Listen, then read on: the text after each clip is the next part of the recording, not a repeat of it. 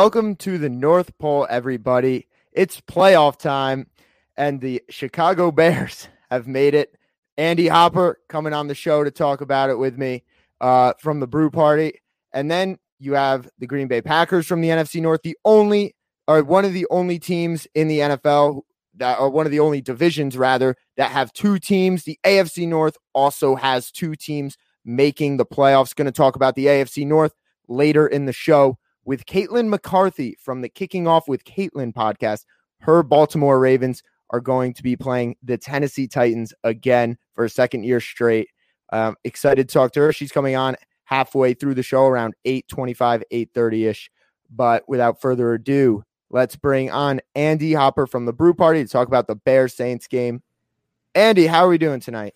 Three words, Gabe. Let's go, Mitch. Let's go, Bears. Bear down. That's all I'm doing. We snuck into the playoffs. I'm not apologizing to anybody. Eight and eight. Screw the six game losing streak. We're there. Um, but I'm feeling great. I am so happy to be back on. This is always uh, one of my favorite shows to do. By the way, one of the most electric intros I think I've ever seen in my life, dude. Beautiful, beautiful. I, I've had to find a Bears highlight. There's a lot of low lights for the Bears, but the Bears highlight, I think it was Allen Robinson's or Anthony Miller's t- game winning catch against the Falcons that I put in there. The only good thing Anthony Miller has done all season, I'm pretty sure. You take um, what you can get. Yeah, the the Bears, man, they got here without a quarterback really for almost the whole season until really late in the year. Mitch Trubisky started picking it up the weirdest thing about this season for the Bears, and I'm sure you'll agree with it, is that every time they've won, they've won back to back games, at least two. They've gotten wins in bunches. They had a three game win streak to start the year. Then they had a two game win streak. Then they had another three game win streak from weeks 14 through 17. Why is this happening with Chicago? What, do you think this is finally the time where they got it together? Uh, give me your thoughts on just before we get into the Saints game. What are your thoughts on how their season went? Uh, don't let us get hot. I guess that's what that's what you got to say. Streaky team. Uh, obviously, you mentioned those three winning streaks, and then you can't talk about this season without the six game without talking about the six game losing streak. Uh, going into the season, man, I said I'd be thrilled to like a nine and seven or a ten and six, and I, I honestly, if you look back at the season, that was attainable for this team. There were a couple games, like you look back at the second Lions game that they blew, uh, that could have got them to nine wins.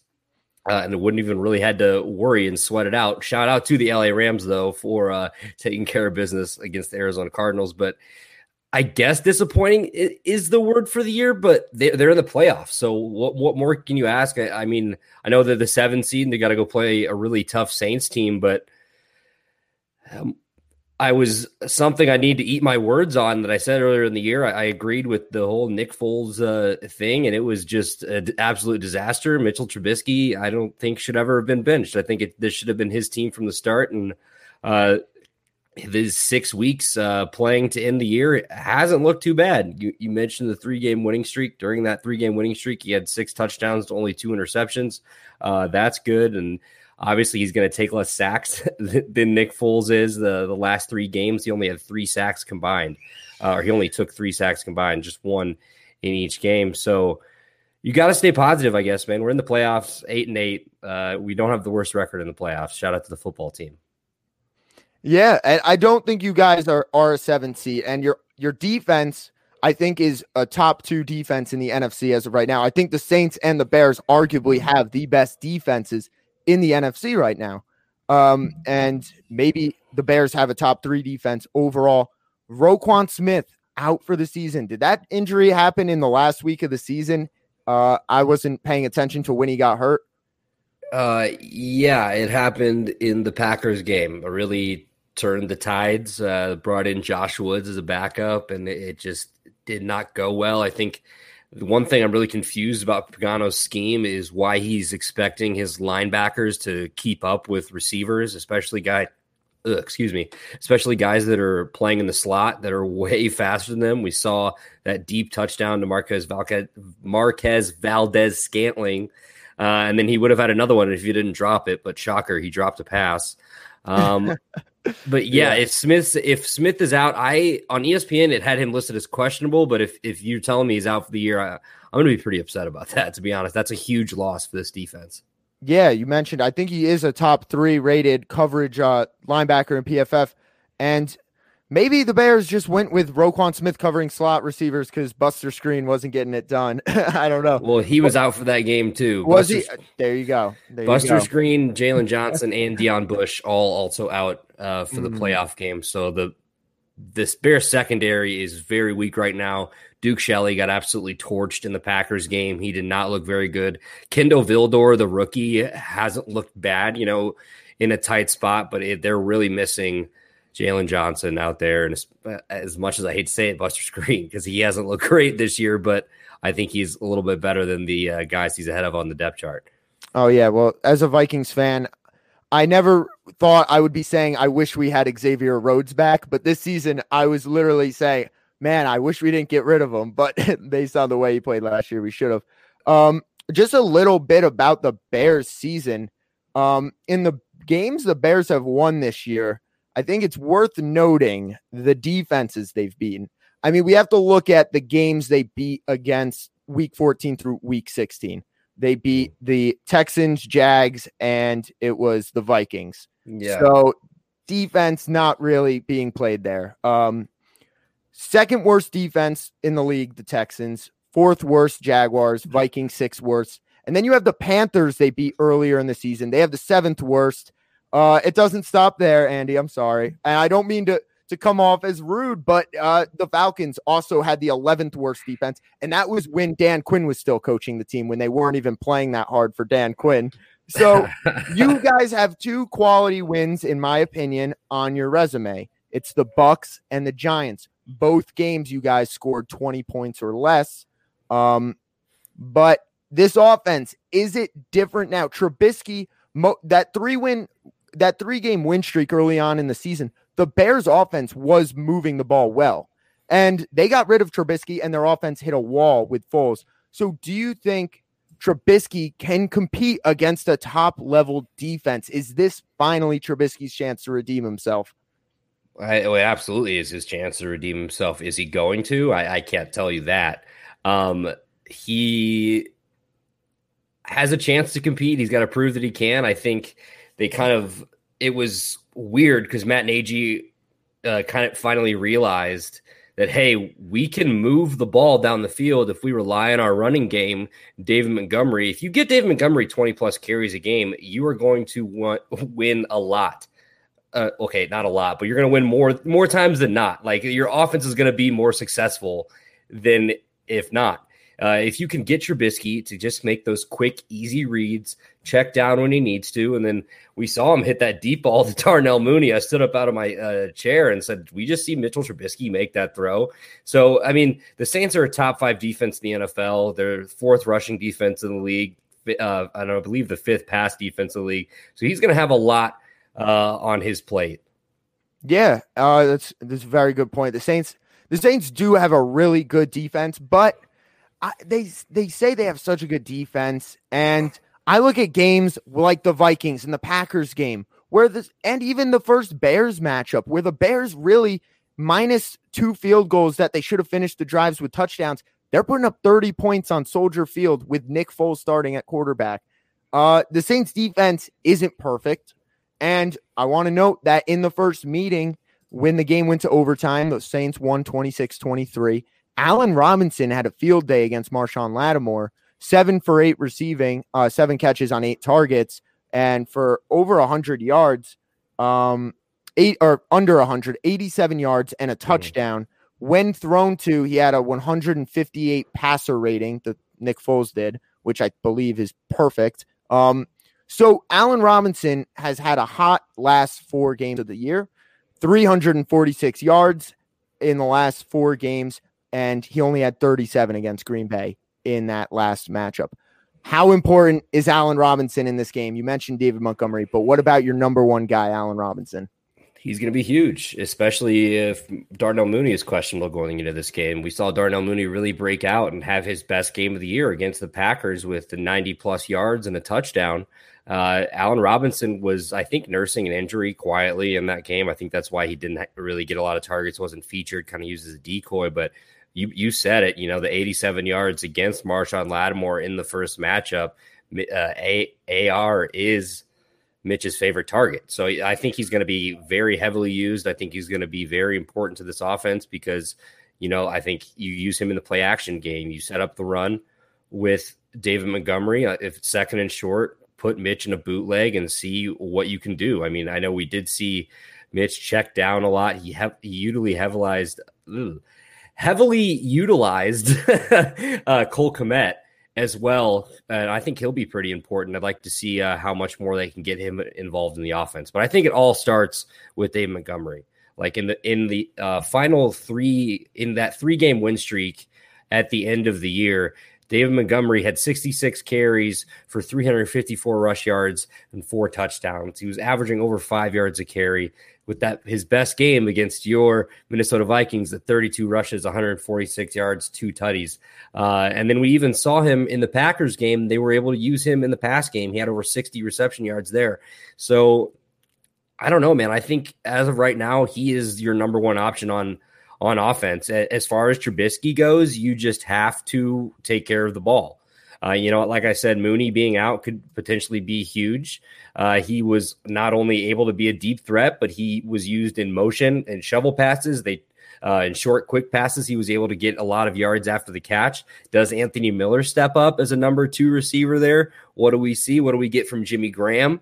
Uh, I think that's a question. And in the last game, Nick Foles took five sacks for like uh, for like 39 yards. That, that just can't happen in this game, especially against this defense. I believe four different players uh, recorded a sack, and then you had two guys uh, each have were credited with a half one. But the OL's a little bit more put together at this point of the year. That's a little bit more of a solid group, and they just really can't can't give up the sack. But like I mentioned earlier, Trubisky has been better at avoiding sacks. You know, the first three games when he was reinserted into the lineup, he took three, two, and then three. But then, like I said, the last three weeks of the year, he was only had three total. So he's been able to use his legs. He's going to have to make some plays, catch some people off guard, uh, and just take care of the football. That's what that is the main thing here. Uh, just take care of the ball. We saw him make a couple of just really head scratching throws. I, I don't remember what game it was. It might have been Jacksonville but the broadcaster said that's a high school mistake right there, which is just not what you want to see. But I mean, I'm I'm rooting for Mitch. This is potentially his last game as a Bear. I'd like them to bring him back on maybe a one year deal next year, just see what you got. But I really like the fire he's shown, the leadership, and and just you know not putting his head down, keeping keeping the work going uh, through the end of the year. Excuse me. Yeah, well said. Um, the offensive line you mentioned, that's such an important part for the Bears offense. When their offensive line is playing well, the Bears offense can move the ball pretty well.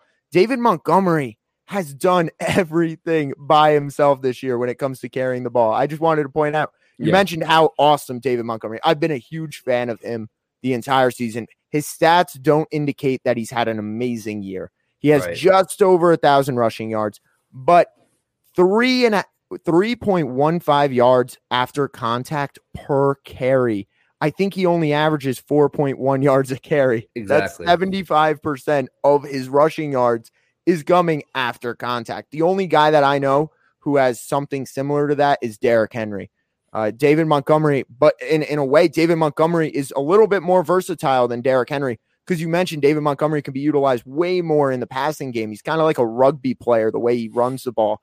Um, I really like David Montgomery. Let's get to some comments before we move on. I want to talk about the Bears defensive front and talk about the Saints offensive line in a little bit. Um, Absolutely. First, let's start with Nick Barnes. Happy New Year, Gabe. Thank you, Nick. Appreciate that. Uh, let's go to Tom Scavetta's comment. I think the Bucs are above the Bears. What about the Rams? I think he was alluding to their defense. Uh, any thoughts on that, Andy? I, I mean, the Bucs defense is really good. Um, I don't know. That's that's a question for you. Uh, I mean, I'm most concerned about the defense. We've already talked about the injuries. I think with the injuries the Bears defense is currently sustaining, the Bucs and the Rams both I would say are better units right now. It's good. Good answer. And then um yes, Nick Barnes agrees.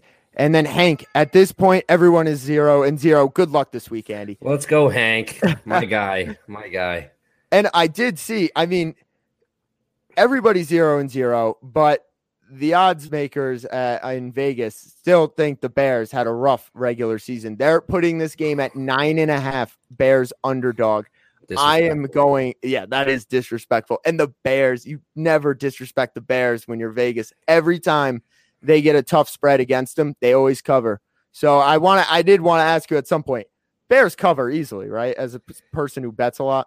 So they're eight and eight against the spread on the year. So I don't know, but the Saints are only nine and seven against the spread. So it's it's very I think it's very up in the air. But eight and a half or nine and a half in a playoff game, when when it, a game uh, the previous matchup was an overtime and only separated by a field goal. Like I don't know, it feels like a lot. I'm always weary to bet on the Bears because I always I always I already live and die so hard with them. So if I lose or if they lose, then I lose, I'm just even more pissed. But I think their money line is currently like plus 400s. They're not really giving Ooh. them a shot. Yeah, no, not at all. It's funny because I actually I was in a pool. I, I sent you a picture by accident, but I, I won a lot of money in this pool where I picked the spreads. And I actually I counted up all 16 games that the Bears played this year. I was 12 and 4 this year picking the Bears in the spread. Um, so I, I, take pride in my ability to pick the Bears spread pretty well. I think I'm actually better at picking Bears games than I am at picking Vikings games, which and I'm a very unbiased Vikings picker when it comes to money on the line. but uh, but getting back to it, um, uh, one thing I wanted to note was Drew Brees' injury is still really important. And if you watch that Christmas Day game versus the Vikings, Drew Brees was not himself throwing the ball.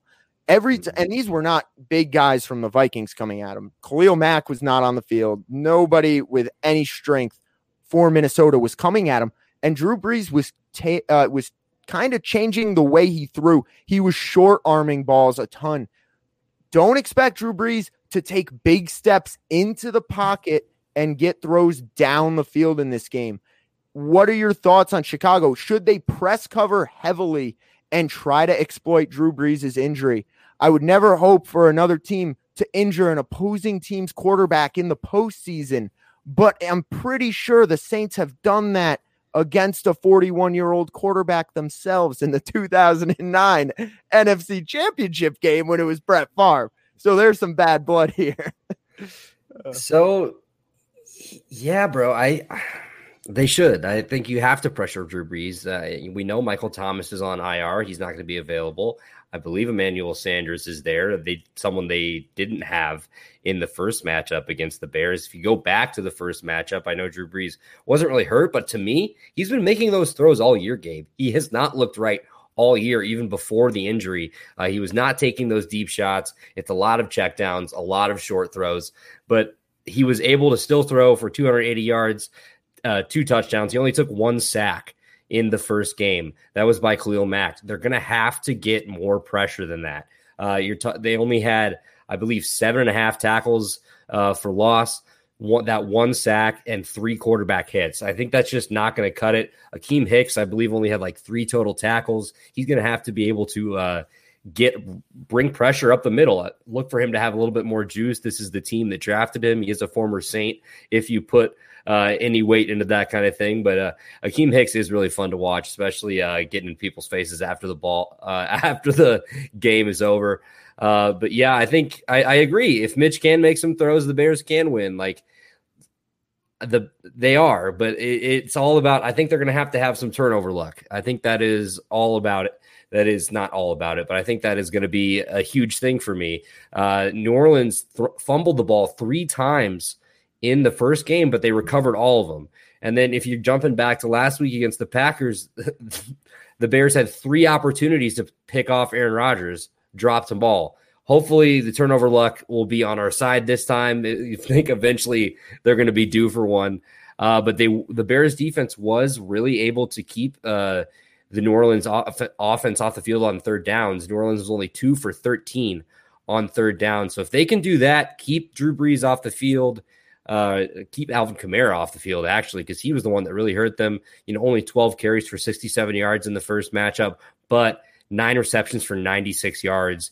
Uh, like I said, Michael Thomas and Emmanuel Sanders were out. So they just utilized him heavy. They went to Jared Cook, who had five receptions for 51 and a touchdown. Then Taysom Hill, uh, he is questionable for this game, I believe. So will he be used in the last game? He had five rushes for 35 yards. That's seven yards a carry. And then he did have those two catches, one of those being for a touchdown. So he's that guy that they could put anywhere. Maybe he'll come in to throw a deep ball if Drew Brees uh, isn't feeling like it. But I don't know. As far as the Bears defense goes, I think you're exactly right. You, you go into press coverage and, and you just bring the house. Not uh not the zero blitz like like with the Jets against the Raiders, but uh, you know, try to get somebody to Brees, try to force a mistake.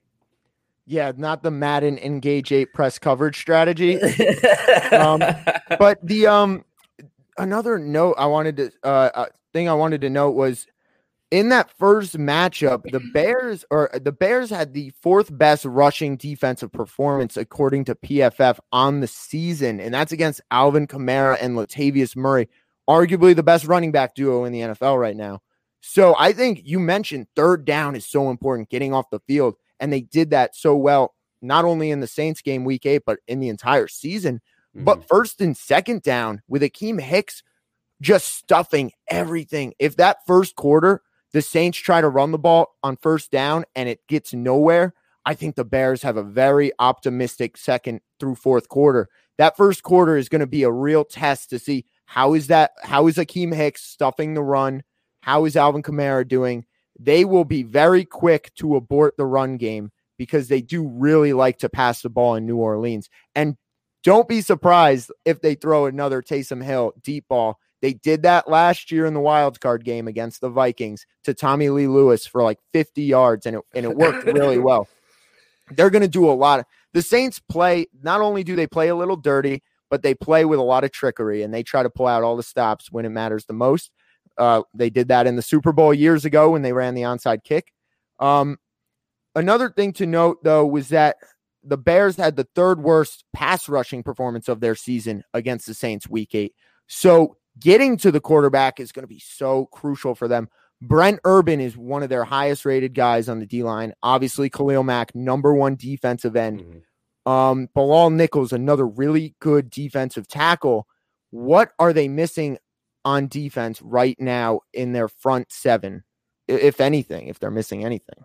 I mean, you got to look at Robert Quinn's production from this year. They're paying him a lot of money, and he really hasn't. Five years, much. fifty million dollars. I don't know. And he's, and he's 31 years old, I think. Eh, I don't know if it's like still getting used to the scheme, if he's not fully getting it or or what. But I think he's someone that they were expecting to get a lot more out of. But I mean, you you said it. Brent Urban and Bilal Nichols have been absolutely fantastic for this team. I think Barkevious Mingo has been a great addition as well. Uh, I'd really like them to get pressure but yeah, I think as far as what they're missing is that guy that they thought Robert Quinn was going to be, the 11 and a half sacks from last year uh, with the Cowboys. Yeah. Yeah, 100%. You guys have to deal with that for five more years. That's tough. Barkevious Mingo, hey, if he comes out of nowhere and gives you guys good production, I don't think the Bears will have any problem getting rid of Robert Quinn. Barkevious Mingo still pretty young. The guy got drafted when he was like 12 years old out of LSU. and well, never panned out. But they let they let Leonard Floyd walk, and then of course he gets ten sacks this year for the Rams. So I, I wouldn't be surprised if they uh, try to move on from Robert Quinn, but we'll see. Yeah, that's crazy. You guys had Leonard Floyd for how many years? Was he on the Bears? To his and through his rookie deal, so uh, two. Or oh wow, okay. So you guys yeah. had him on that 2018 squad. Mm-hmm. Jeez, that would have been interesting if you guys hung on to that entire if you guys still had that same defense, I mean, there's was, still there's so still he, a lot of those players though. When it, yeah, he just really struggled. Um, lat uh, in twenty the the year after the playoff run, and and they just were like, hey, we can't pay you. They decided to pay a couple of the other younger guys. So, I mean, I, I don't really miss him too much. Good for him for going out to LA and, and getting those ten sacks, but uh, it, it is what it is at this point. Yeah, and the before I, I let you go, Andy, I want to just finish off with your top three keys to the game for the Chicago Bears to win this one. Andy, can yeah. Oh, oh, I'm sorry. I thought you Yeah, were yeah, playing, yeah. I thought you were playing a graphic. I I apologize. no, no, no. I, don't- I, I So never my- ended up actually making a graphic for that. I, I didn't Uh, have was- the. This is the I'm graphic sorry. I have, Andy. You want to? You yep. There's the graphic. Beautiful. Andy's I- to the game. yeah, when you texted me, that's what I, that's what I was kind of like. Oh, I wonder I- what he I- uh, put together here. My know, right? fault. I didn't have my- the chance. I apologize for that. So my keys to the game, first of all, limit Alvin Kamara. I mentioned how much he was able to kill us in the first game, uh, not only on the ground. I mean, I guess they did kind of contain him on the ground. You know, 67 isn't isn't that many, but what he was able to do in the pass game definitely scares me. But he's so versatile. He's the Saints leader this year in rush and pass yards with over 900 rush yards and over 700 uh, receiving yards. Did I say pass yards? Rece- Receiving yards is what I meant. Um, so yeah, I think that's first. Win the turnover battle. Mitch has got to take care of the ball, and then yeah, like we said, Akiem Hicks and Khalil Mack have to get pressure. Uh, the offensive line, you have to protect Mitchell Trubisky. You know, we can't be giving up five sacks in the last game. New Orleans had five sacks, 10 and a half tackles for lost, and eight QB hits. You have to protect the quarterback, block for the uh, block for David Montgomery, make sure he gets big holes and uh, and like I said, like he he needs to be the center of this offense. I feel like if he goes for 22, 23 plus carries, the Bears are going to be in a good spot. Keep the throws easy for Mitch. You know, not do anything too serious. We did see he can complete a deep ball to uh, with that one to Darnell Mooney, but just keep it simple. I think they they found they know what works. They need to not get too cute offensively, and then Pagano needs to really fix his scheme. I really don't want any linebackers uh, dropping back into coverage on on deep routes.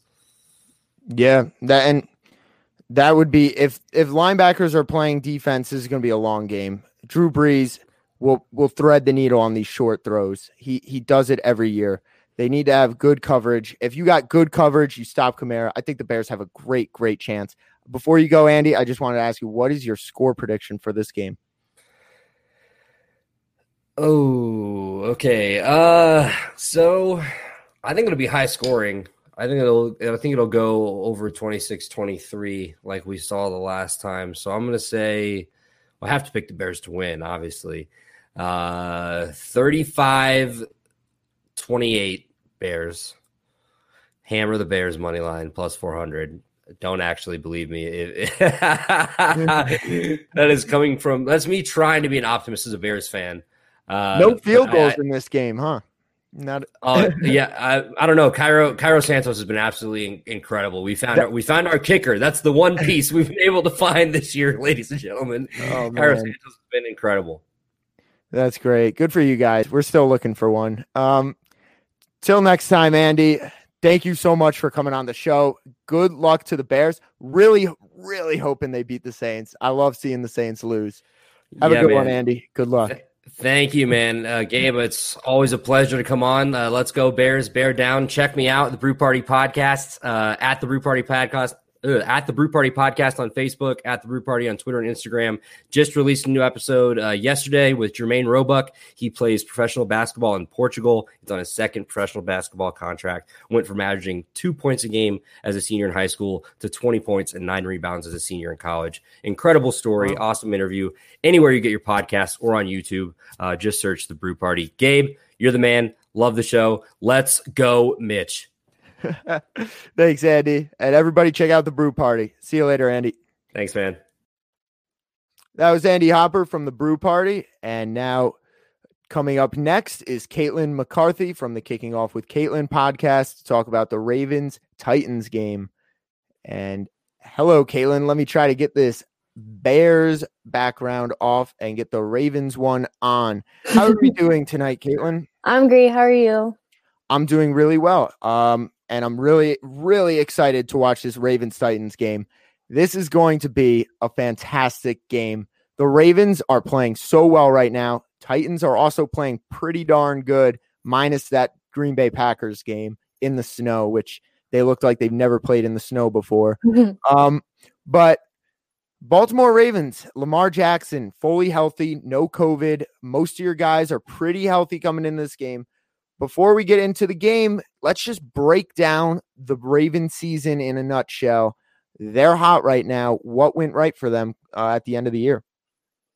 Um, I feel that we kind of came together as a team because we did struggle in the middle of the season uh, three straight losses in the middle of the season that I felt that we needed to get momentum for the time that was needed. Like right now is the time to get hot, and this is when we're getting hot. Um, I feel that the rookies stepped up more towards the end of the season, like J.K. Dobbins. He's been phenomenal the entire season, but he really pushed through the last uh, about five games. He's definitely took over the starting job over Mark Ingram, no question about that. And I felt that he's worked really well with Gus Edwards this past season. And another rookie I want to mention is uh, Patrick Queen. He's been phenomenal on defense, really filled in with that linebacker position that we struggled with last season. Uh, the three sacks, two forced fumbles, interception, um, a touchdown he's been great and been a, such a big factor for the defense. And despite all the injuries that we've had and the COVID issues, I also feel that our secondary was pretty decent, especially Marlon Humphrey. Um, I feel like he's not been talked about enough. He has eight forced fumbles, interception, 11 passes deflected, and nobody's talking about him. And I feel like he's going to need to come up big for the game coming up, but he's just been so phenomenal the whole season. He's been healthy the whole season because like Jimmy Smith's been uh, shaky the whole year. Marcus Peters had that cap injury. Um, so besides Marlon Humphrey in that secondary, I feel like he's been the only one that's been able to play like all 16 games and uh, done them well. So I feel that everyone on the team has just come together and um, really pulled together in the last few weeks to be as good as we are right now. Yeah, I think John Harbaugh is one of the best coaches in football. He never gets away from his system. That identity of ground and pound, play good defense. I just want to note the Ravens have not lost a game when they've scored over 30 points since uh, since 2016. It's been 5 years. So the Ravens play strong to their identity, which is just take as much air out of the ball as possible keep the ball out of the other team's hands. They're going to have to do a ton of that versus the Tennessee Titans. Uh, before we get there, though, um, what makes this team? I have a question for you. What makes this team different than last year's team? Uh, they're they're still playing really well, but their record, I think they have one less win than last year. Is there anything truly different about the Ravens this year than last year? Um, yes and no. Um, I definitely think it has depended on who we played last year and who we played this year, and obviously every other uh, team. Like um, the Bills, they weren't as good last year. They've been better. Um, also, the Steelers, they they were they've been Big Ben uh, missed since week two last year, so the Steelers weren't kind of in that. Um, also, the Browns, they weren't good last year either, and we always had to play them twice a year as well. So um, I feel that not only our team has changed, but the other teams as well. Um, last year we were 14 and 2 um, we kind of just went on a big stretch but this year we end up 11 and 5 and i felt that every game that we lost we could have won. Um, because other than the chiefs game the ravens they were only down one score and i felt like they just couldn't finish the game. And especially for that ravens titans game that happened in week 11 this season we went into overtime and they just Derrick Henry, uh, he just went in for the touchdown. Uh, I felt like the defense kind of gave up. Definitely like that we could have won these games. But um, other than that, I feel that Lamar, he's been more developing as a pocket passer than he was last season. He definitely still needs a little bit more work, but in the last couple of games, especially in the Giants game, he's looked so comfortable in the pocket and he just looks like more of um, a passing quarterback than he has in uh, past years and past seasons. Um, and not only that, on the defensive side, I feel that, like I kind of mentioned a little bit before, that our linebacker position, position is also stronger. I feel we filled in those gaps on defense to make us a better team for this matchup coming up on Sunday. Yeah, it's an excellent point. Lamar Jackson, he's he's still got that electric ability to run the ball. And what I love about the Ravens is that they they utilize all of their running backs really well. They don't have one feature back on this offense. Um, J.K. Dobbins and Gus Edwards have been getting most of the carries this year. Not a lot of Mark Ingram, but how confident are you in J.K. Dobbins and Gus Edwards to carry the torch and kind of be the MVPs of this game outside of Lamar Jackson?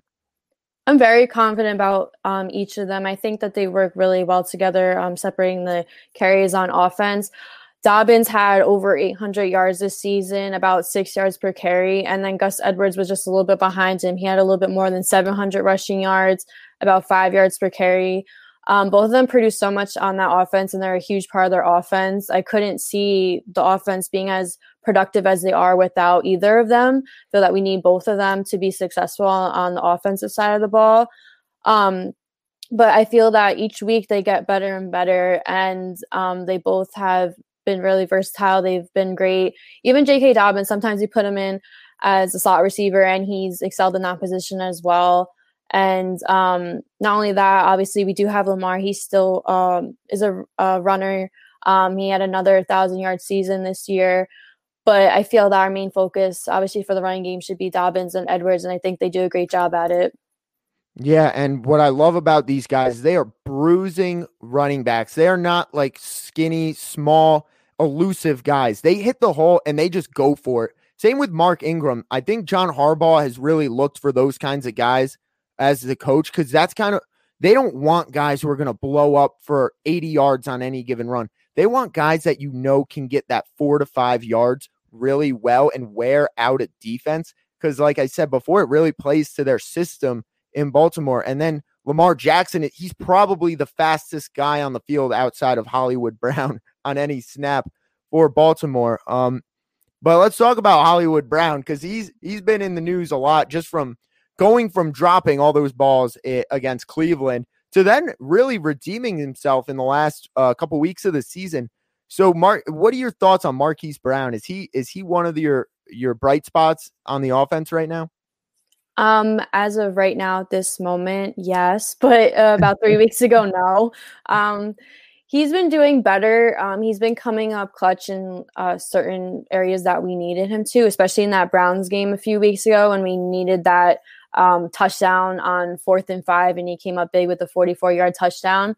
But also, what I've noticed about him, he has progressed better in the season. Uh, he only he had two touchdowns last week. Um, and also he had six touchdowns since week 12 and before that from week 1 to 11 he only had two touchdowns so definitely between those i you can see how much better he's been doing he's also hasn't been dropping as many balls because that was also an issue so i feel that he's becoming um, a bigger factor to the offense that we definitely need because we do need um, strength in our wide receiver position yeah, another guy we could talk about is Dez Bryant. I love Dez Bryant. I think he's he's a vet. He's definitely a veteran receiver who's been there before. He, he hasn't won a playoff game, I don't think, in his entire career. But um, is how is his impact? Eh, Lamar Jackson needs receivers. Willie Snead, I I'm I'm not a big fan of Willie Snead. He seems kind of useless out there on the field most of the time. Um, other guys on the offense, obviously Mark Andrews, we know what he can do. But it seems like every time Lamar Jackson throws to Mark Andrews, it has to be a beautiful thread the needle lob pass over the middle. Yeah. And it, it connects half the time beautifully or it doesn't connect. But he needs a guy who can get open well. Is Dez Bryant a good number two receiver, or is is Willie Snead the number two right now? Um, definitely not Willie Snead. Um, I know that he's dealing with an ankle injury. He might not even play on Sunday. Um, honestly, if he doesn't play or not, I feel like it doesn't even make a difference if he does because he doesn't do much, like you said. I feel that Dez Bryant can become a big part of this offense, but he definitely needs um, a little bit more reps, um, things like that. Like he got another touchdown against the Giants last week, and I felt like that was a big moment because um, he obviously is used to playing the Giants twice a year when he was on the Cowboys. So um, it was nice to see that, and I feel that he's a good veteran and I feel that he can teach like Hollywood Brown and like the younger receivers like things that he's learned from to be successful. But other than that, um, I mean, I guess looking forward, I was actually thinking about this. I've always said I wanted a um, receiver in the draft, but now I'm thinking about it, the receivers that we have drafted, such as Breshad Perriman, um, like Hollywood Brown hasn't been that good. Other people in the draft that we have drafted as a wide receiver, we've never been able to develop them. Um, coming out of college, we've always been better with veterans such as Anquan Boldin, Steve Smith, people like that. So um, looking into the future for the offseason, I think I would rather have a wide receiver, get him off of free agency and and have someone that's already uh, used to being in the league who's already had experience. I feel that'd be more successful for our offense. Um, and also could um, probably give some tips to Lamar as well. Yeah, it's an excellent point. You guys are like the Vikings when it comes to quarterbacks. We went through Donovan McNabb, a guy named Gus Frerotte back in the day, Brad Johnson. Um, it never ends. Brett, uh, I, I, mentioned Brett Favre. Uh, it just the list goes on and on of washed up quarterbacks we've gotten. Um, I think also Baltimore signed two uh, armed forces guys. I remember Trent Steelman from Army played receiver on their practice squad. Keenan Reynolds from Navy also played receiver. They were quarterbacks at Army and Navy. They signed them as a receiver. They never made the team, but I think that's interesting that John Harbaugh goes to armed forces guys who run the option, which I always compare Baltimore's offense to an armed forces kind of offense where they just run run you to the ground and beat you with stamina. Um, yeah. But let's get to the Titans now. Another team that tries to wear you down, uh, beat you up, and just make you not want to play football anymore. I think Derrick Henry scares the living day out of everybody on the football field. But when it's the playoffs, you got to tackle them and you got to put full effort. I don't think the Ravens are afraid of anybody. The Ravens defense is a mean group of guys. You got Matthew Judon, uh, Yannick Ngakoue now, Patrick Queen. You mentioned all those guys, but the defense couldn't get it done last year. Ryan Tannehill had a big day against you guys. Derrick Henry also had a big day uh, in the divisional game. They also beat you guys in the first matchup this year in OT 30 to 24 when Derrick Henry had a go ahead or a game winning 40 yard touchdown run. So what went wrong in the first two meetings uh, the past the past year or so? Um, I definitely think that so in the beginning of each of those games, I felt that we were able to contain Derrick Henry um, morally in the first half. But once it came to the second half, I feel like the defense was tired. They gave up. Um, so I definitely feel that it mostly comes down to Derrick Henry. But I also want think that the defense should be aware of Ryan Tannehill. I noticed in last week's game um, against the Texans, he was um, uh, keeping the ball a lot more than I've expected him to. Um, he's been a little bit more of a runner this year too. Um, which was not something um, I've seen him do in previous games. I noticed that actually, like last week against the Texans, he would just keep the ball, and like the defense was totally blindsided to that. Um, so I also think that it's really just going to come down to the defense being able to stop um, that offense, and the defense is going to have to make turnovers. They're going to have to make big plays. Um, I think that the Ravens definitely have a lot of momentum going into this game since we have won five straight. They know what they did to us last year. They kicked us out our first playoff game they beat us in overtime. I really feel that we have a chance at this, but it's all going to come down to how we can contain Derrick Henry. Yeah, in the in the first game this year, the first matchup, Derrick Henry 28 attempts, or this was in the 2019 divisional round. Derrick Henry 28 attempts, 133 yards, and a touchdown. Uh, that's a ton of attempts. The Titans have no problem giving the ball to him every play if he's getting four to five yards a carry. Uh, and of those 133 yards, Caitlin, 101 of them were after contact. Uh, so, how do you tackle Derrick Henry? Uh, I think we have a comment from Tom Scavetta. How are you gonna? How are they going to stop Derrick Henry? It's a very, very difficult question. I know, I do know how to form tackle. I was taught when I played high school football how to properly hawk and roll, where you wrap up from the legs and then you barrel roll and try to twist their legs. Derrick Henry has very actually skinny legs. It's very odd to look at him on the field. He has very skinny legs, but a giant upper body. But he's so hard to tackle because he puts his shoulder down and he uses the stiff arm so well. So, plain and simple, how do you stop the guy?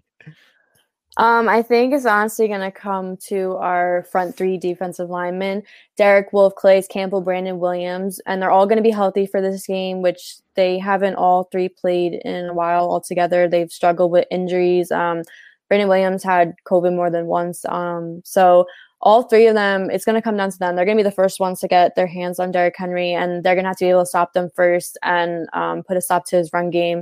And I feel that um, if they could stop him and get just tackle him right there um, at the line of scrimmage or two yards after, uh, that will be able to contain him for most of uh, the game. Yeah, and you mentioned the front front three. Uh, Yannick Ngakoue, kind of your pass rushing defensive end. He's not a great run stopping guy, but I will note in that first matchup in week 11, your top two PFF performing defensive players was Yannick Ngakoue at 93 overall defensive performance and Matthew Judon at 85.2. So those guys, if they step up and have a big game, that could be really important for Baltimore. Um, Baltimore uh, in week 11, they had their second worst tackling grade of the season, according to PFF. That makes sense. You're going up against Derrick Henry. Um, but they had their second best pass rushing grade. And their pass rush, I mean, the Titans have have such a good receiving corps. You got Corey Davis, AJ Brown. What are your thoughts? How do you get to Ryan Tannehill in this game and prevent them from getting gashing you guys with that over the top ball to Jonnu Smith, AJ Brown, and Corey Davis? Uh, we're definitely gonna have to apply a lot of pressure. Probably gonna blitz a lot on defense, um, in order to give to get the ball out of Ryan Tannehill's hands fast. Um, because if we can't do that, then they're just gonna run all over the field. But I also think um, that we have great corners. Marcus Peters is healthy again. He's playing. He's um, over that calf injury, so he's gonna have to come up big, uh, covering those receivers as well as Marlon Humphrey.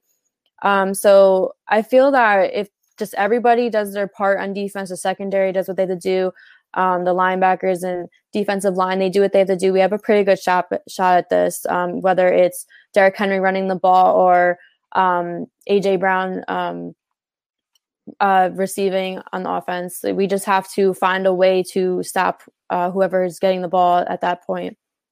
Yeah, and I mean, it's I, watched the Vikings play the Titans earlier in the season. Even a guy like Raymond, I think his name's Kalif Raymond, another receiver on the Titans who has has ha- had a big touchdown catch against Baltimore last year in the divisional game. So there's three guys who are really really good, and all of them are explosive athletes who can get down the field. Jonnu Smith is one of the best tight ends in terms of athleticism in the in the NFL. So it's a really super athletic offense in Tennessee. They like to play fast. They like to play fast and they like to get big plays. So I think the best thing for Baltimore personally, I think whenever there's a team that has such explosive big play potential, it's to cause turnovers and just keep that ball out of their hands. It's so it's so simple yet so difficult because Ryan Tannehill doesn't make mistakes. Derrick Henry, I think, only has a couple fumbles on the season it's this offense doesn't really make mistakes.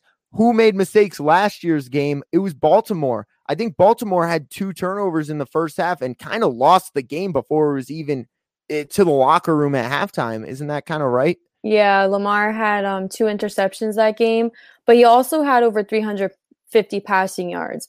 I felt that the defense, it was honestly the defensive game and why they lost the game, but also a big part of last year, what I believe is that we had the first round bye. They rested their stars week 17. I felt that they were overconfident. Um, they were looking over the Titans like they just barely made the playoffs or the sixth seed. We had we won 12 straight. And I felt that like that had a lot to do with the way that we played. Um, and that's why we played the way we did and we played like it was like a preseason game. Like we didn't even try. I remember watching that game and being so upset because I'm like, looks like you're not even trying. Like how are you gonna win 12 straight and then play like this? So I I don't know. I mean, I'm personally not really a fan of like the bye week for the playoffs because I do think it shifts um, the momentum. It you rest uh, your starters, all those things. So I kind of do like that. We're playing them when we're hot. We won five straight. We're playing them um, at a time that we're playing our best football to give us a shot to beat them, to beat them this time. And I absolutely do think that the Ravens have a chance of doing that. Yeah, and and and you're totally right. That bye week, you don't have that chip on your shoulder. You have a target on your back instead. everybody's gunning for you. You had Lamar Jackson, the MVP. When you see Lamar Jackson throw a pick early on in the game, you're like, oh my God, we're screwed. If Lamar Jackson's not playing his A game, how are we going to win? But this year, it wasn't Lamar Jackson who was their MVP on offense. It was their team in general. I think they just played more overall team offense. And John Harbaugh kind of prepped this team to win without Lamar. Um, I think they have a new backup in there too. It's not uh McSorley anymore. Who's the backup in there?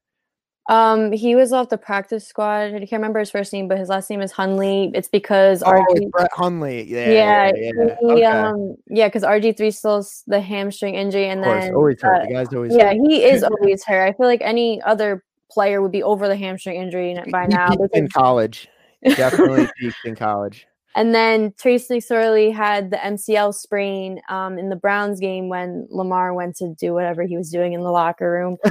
so, yeah, we had to well bring said. up somebody from the practice squad now.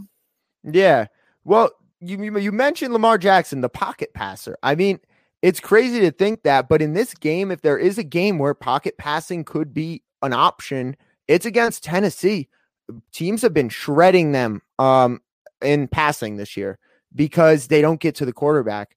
Jadeveon Clowney has been hurt for the entire season. You're lucky you don't have to see him. Um, but they have nobody who can really get to the quarterback. They're the second worst PFF rated pass rush in the NFL. And Baltimore has the fourth best um uh fourth best pass blocking uh in the entire NFL according to PFF. So if you give Lamar Jackson a good amount of time, this could be a really dangerous offense do you think the Ravens win in a shootout? I wanted to ask you, do you think the Ravens could even lose if they score over 30? Because, like I said, uh, they haven't done that since 2016. Um, well, since I think that the Ravens are going to win this game, no.